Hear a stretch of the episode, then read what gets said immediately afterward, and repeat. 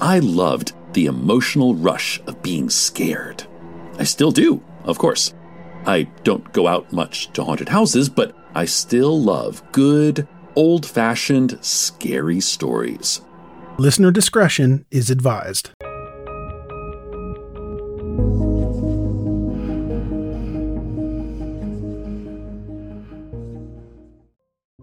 In July 1986, 11 year old Alison Parrott lived in Toronto, Ontario. Her father, Peter, was a civil engineer, and her mother, Leslie, was an advertising executive. Alison had a little brother, eight year old Callum. The family lived in the affluent Rosedale neighborhood in Toronto. Rosedale is just not one of the wealthiest neighborhoods in Toronto, but in all of Canada.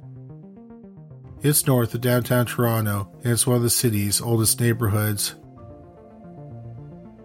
At the time, Toronto had a population of 2.2 million and was considered a safe city. By the end of July 1986, the city had only experienced 23 murders that year. Some American cities with similar populations had murder rates in the triple digits in the same amount of time. Because of its low crime rate, Toronto was sometimes called Toronto the Good. But Peter and Leslie weren't naive and knew just because crimes didn't happen often in Toronto didn't mean that they lived in some crime free utopia. A year earlier, they sent Alison and Callum for a day long seminar called Street Proofing. It taught children about potential dangers and how to avoid them.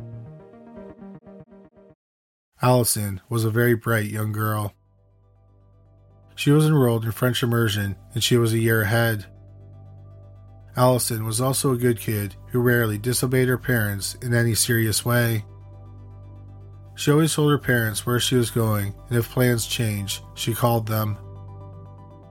Since she was so responsible, she had a lot of independence. In the fourth grade, she started taking the subway to school by herself. She also babysat some children in her neighborhood. Alison was a very talented runner and she belonged to a running club. That summer, Alison qualified for an international track and field meet in Plainfield, New Jersey. She was going to represent Ontario in the 800, 1500, and 3000 meter events. After she qualified, her name was printed in Canada's biggest newspaper, the Toronto Star. On the morning of July 25, 1986, 11 year old Alison was home alone. Her parents were at work and her little brother was out of town. At about 10:30 a.m., Alison got a phone call. It was a man who said he was a sports photographer. He wanted to take photos of Alison and her running team at the University of Toronto's varsity stadium.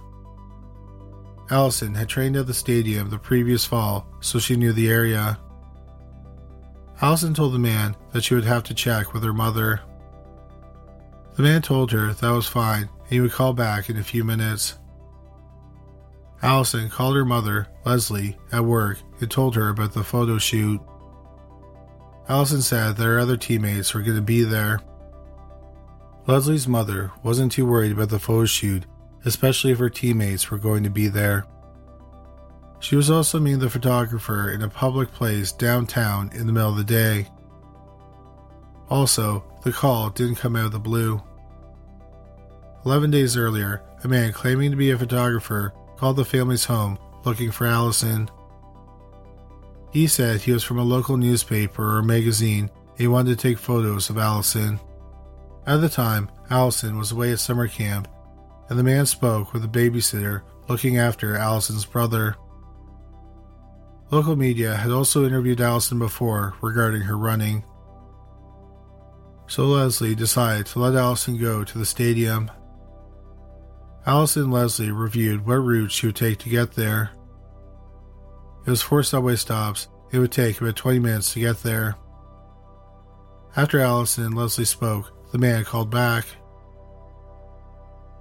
Sometime between 11 and 11:30 a.m., Alison walked out the back door of her home. At 2:30 p.m., Leslie called home and no one answered. When Leslie got home at about 5 o'clock and Alison wasn't there, her uneasiness grew exponentially.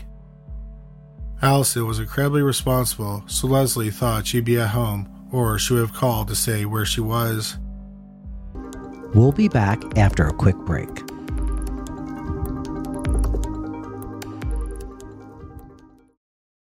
Here is a quick word from our sponsor. We take this few seconds off to inform you, our valued loyal listener, about the best health and fitness podcast shows from the Nezpod studios. Join us as we give you the best of the best health and wellness updates you can rely on for the treatment of chronic health problems. Classic functional medicine back to basics health tips and special updates from the best doctors in the United States of America. Check out this health and wellness podcast shows. Explore Health Talk Weekly, Healthy Lifestyle Matters, Excellent Health Digest, Healthy and Free Daily, and last but not least, Weekly Health and Fitness Corner. Also, check out Nasty Boy CC, the truest story never told fiction podcast, for that real life on the go experience with the 27 year old Golden Boy, who made our guest invite number one list. He tells us about his story as it happens in real time and in real life. It's Nasty Boy CC, the truest story never told. Go get a load of that happiness because happiness is healthy as we know it. Join us every week as we continue to provide you the best of health and fitness wellness updates from around the globe. Enjoy the show.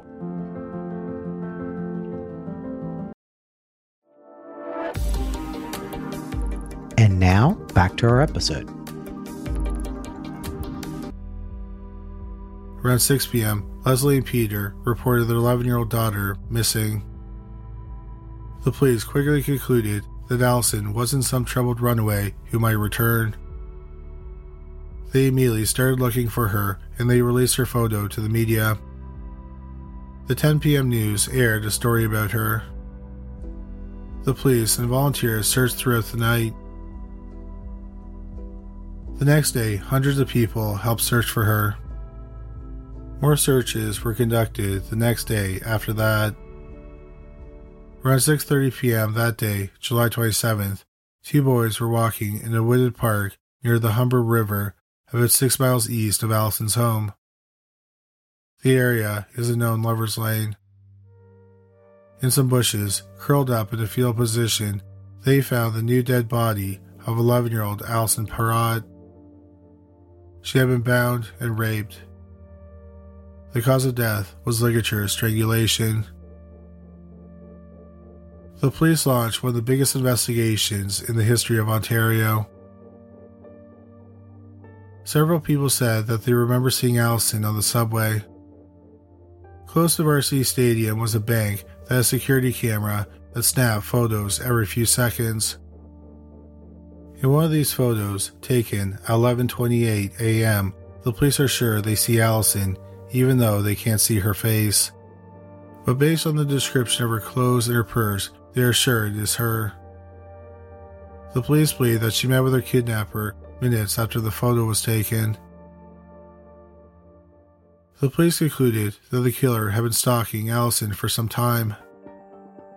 Before she was kidnapped, other props in the phone book had been called by a man looking for Alison. Also, he knew Alison's private life well enough to create a story to lure her out of the house. The police also didn't think it was a coincidence they called Alison when she was home alone.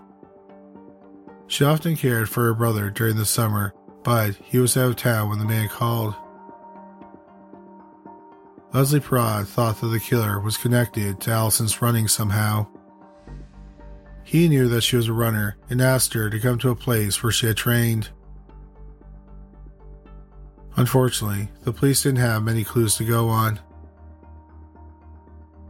The police weren't sure if Alison was killed where her body was found, or if she was just dumped there after she was killed.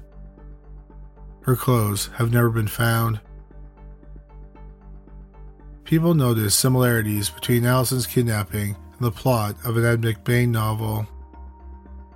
In McBain's 1984 novel, Lightning, a serial killer is stalking college track stars.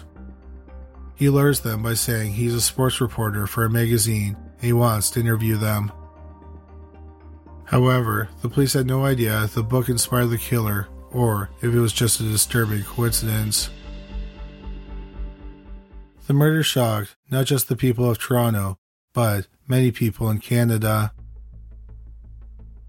There were renewed calls to reinstate the death penalty. Canada had abolished the death penalty 10 years earlier in 1976.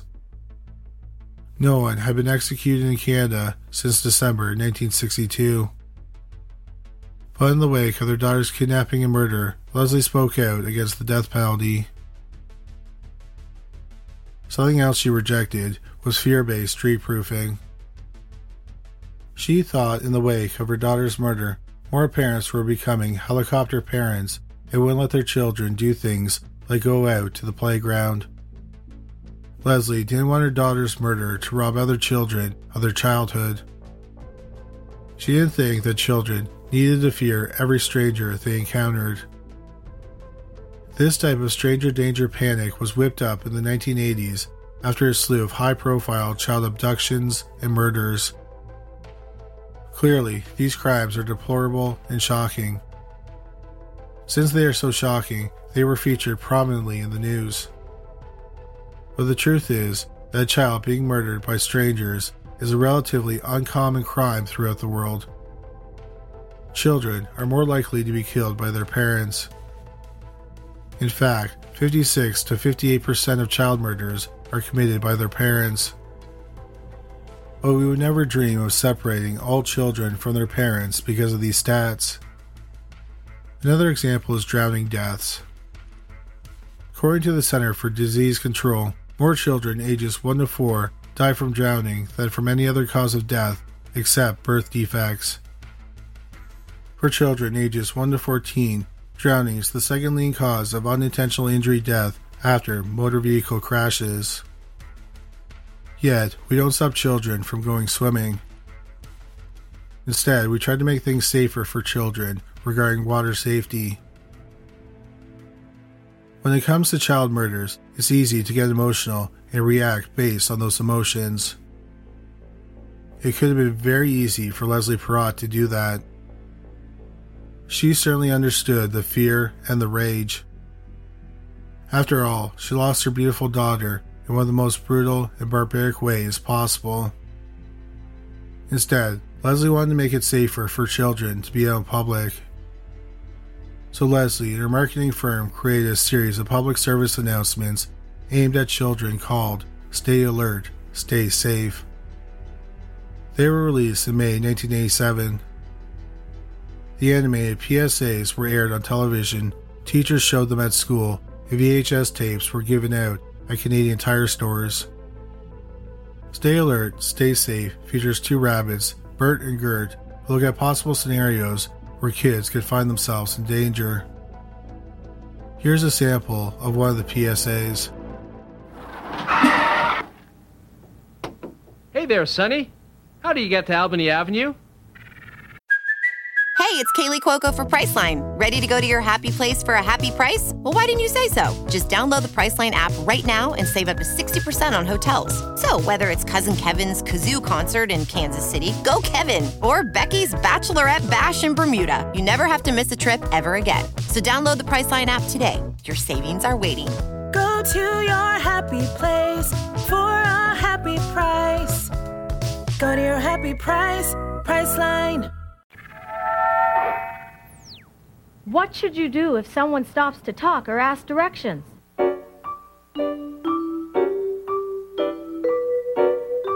Most strangers are nice people, But some strangers want to hurt kids. so you've always got to be on your toes. Let's see how Daniel handles it. So what do you say, Sonny? Two blocks that way and turn right. Can't miss it. Well, would you show me the way? Sorry, I've got to get home. Oh, I can drive you. Sorry. Way to be, Daniel. Give me five. Hi, Gert. Hi, Bert. You handled that just right. Yeah, if a stranger stops to talk, always keep your distance. And never ever go anywhere with a stranger. Got it? Whoa!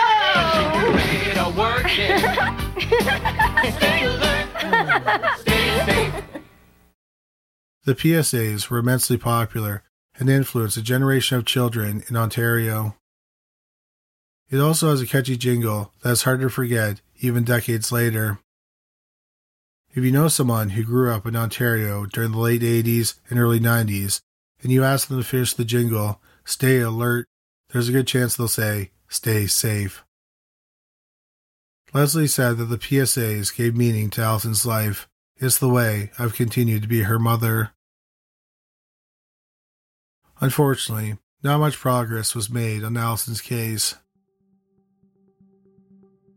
Over the years, the police followed up on thousands of leads, but no arrests were made.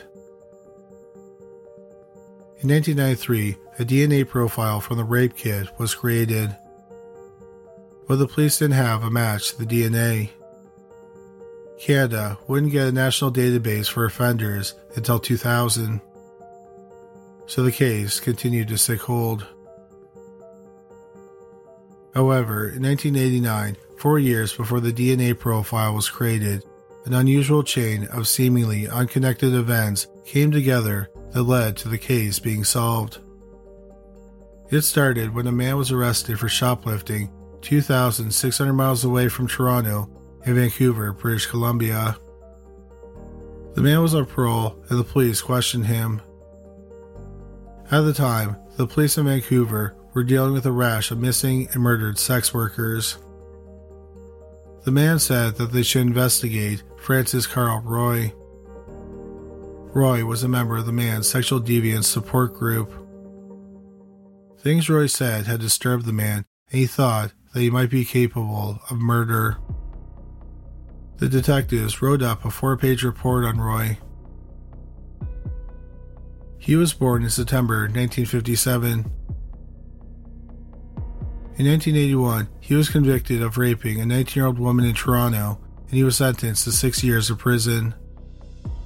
While in prison, he was convicted of another rape he committed before he was sent to prison. The victim was 14 years old. Another five years were tacked on to his sentence. But then he appealed, and his sentence was dropped to eight and a half years of prison. By 1986, he was out on parole. In both cases, he had lied to his victims to lure them to an isolated area. He strangled or suffocated both of his victims. He also raped both outdoors. Roy came to Vancouver from Toronto in mid 1988. The detectives passed the information on to the detectives investigating the missing and murdered sex workers. But those detectives didn't investigate Roy. However, the two detectives decided to keep an eye on Roy. In 1991, Roy was in a bar fight and nearly killed a man with a piece of wood. After the fight, Roy's girlfriend's father bought Roy a one way ticket from back to Toronto. The detectives never forgot about Francis Roy. In the 1990s, the Royal Canadian Mounted Police developed a computer system called the Violent Crime Linkage Analysis System, also known as VICLAS. VICLAS was created to find serial crimes and criminals based on elements of the crime. It's similar to the FBI's Violent Criminal Apprehension Program, also known as VICAP. VICLAS was the most sophisticated system of its kind at the time. It was even better than VICAP. In 1997, the two detectives were taking a class about serial offenders that was taught by a detective who worked in the VICLAS unit. They gave her the report on Francis Roy. She input the information into VICLAS. It connected Roy to a cold case. That was the murder of Alison Parrott. So she called the police in Toronto and told them to look at Roy as a suspect. It turned out that the police had already interviewed Roy regarding Alison's murder he was considered a person of interest back in 1986. Roy was an avid runner and he ran marathons. He had trained at the same facility as Alison, often on the same days. He also ran through the woods where her body was found. Roy also lived just a few blocks from Varsity Stadium, which is where she went missing. The police also knew that he was a convicted rapist out on parole. It turned out that two days after Alison went missing, the day her body was found, Roy had turned himself in to the police. He told the police he had lured a woman into his apartment and tried to smother her with a pillow. He pleaded guilty to that crime in October. He was sentenced to five weeks in jail, which turned out to be time served, and fined $200. When the police questioned him about Alison's murder, he said that morning he had gone for a run. He spent the rest of the day with his girlfriend. The police were able to confirm his alibi. They also had no physical evidence tying him to the crime. But now the police had the DNA profile, so they decided to look at Francis Roy again as a suspect. On June 14, 1996, the police started to trail Roy. A few weeks later, an officer followed Roy into a bar where he had a cigarette and a beer. The officer collected the cigarette butt and the bottle of beer. DNA was found on the cigarette butt and was compared to the DNA from semen on Alison's body. Ten years to the day Alison was kidnapped, the investigators got the results of the DNA testing. It was a match. On July 31st, 1996, Francis Roy was arrested and charged with first degree murder. He was interrogated that day. This is audio from his interrogation. First, you'll hear the investigator. Okay, as, uh, as I indicated to you, uh, I'll say something. I did not kill her. He repeated that line more than 400 times during the eight hour interrogation. Never ever met her. never ever met her, Never, never, um, never come across her as you know. As, never come across her. never. How does your DNA profile get in Mhm. through the vaginal swabs from semen left behind? I, okay, I don't want. Okay, How does that okay, happen, sir? because I did not kill her. I'll explain Was that. it an later. accident then? No, it has nothing to do with an accident. I did not kill her. Then he says, The body was already there. Mm-hmm. You said the body was already there. Yeah, the body was already there. I did not kill her. I did not kill her. Roy then starts to give an analogy about a cat. When you grab a cat uh, by his tail and you swing it around, you look back now as an adult and you do back then, you, you shouldn't have done it. Right, Meantime, the cat runs around and gets hit by a car. right. You're guilty of pulling the tail, Uh, yes. Not for killing the cat. No. It seems like Roy is trying to use this analogy to prove he didn't kill her, but it confuses the investigator. Okay, so you're, you're saying that you're not blaming, you're not being blamed for killing the cat, but the cat got on the road as a result of your actions. Am I correct in that? No, you're not correct. Okay, what do you mean then? 'Cause I may be missing something. The cat could have been already been dead before I pulled the tail. Yes. That's a scenario. Okay. A scenario that suggested to the police they did something sexual with Alison's dead body. The cat was dead. Pardon me? The cat was dead. The cat was dead. You put you pull the cat by the tail, tail the car, the cat the cat gets by a car. The cat was already dead. Right? I did not kill her, and I'll explain more of that later. But I did not kill her. I may be guilty of something else, but I did not kill her. 41 year old Francis Carl Roy went to trial March 1999. The jury was not allowed to hear that Roy was convicted of rape twice before.